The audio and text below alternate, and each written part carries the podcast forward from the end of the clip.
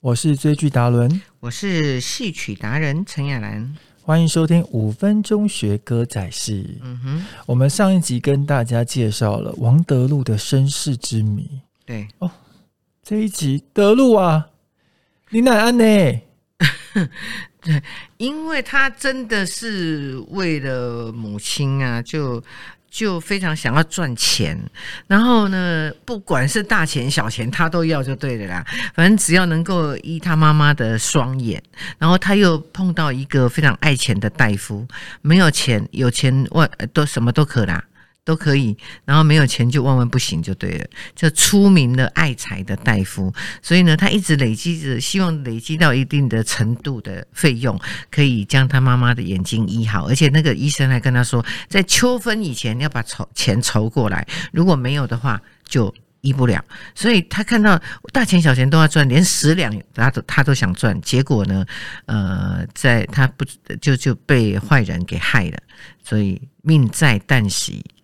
那这时候，呃，永远就就就那个就就兄弟情就出来了。当然，虽然还没有还没有成为兄弟，但是他就赶快把他送回他王德禄妈妈就是兰姨的怀抱里面。但是那时候就是真的不医呀，呃，这个大夫呃不是爱钱的大夫哦，跟他讲不医，这个大夫是我们的呃算前辈吧，龙少华所主演的。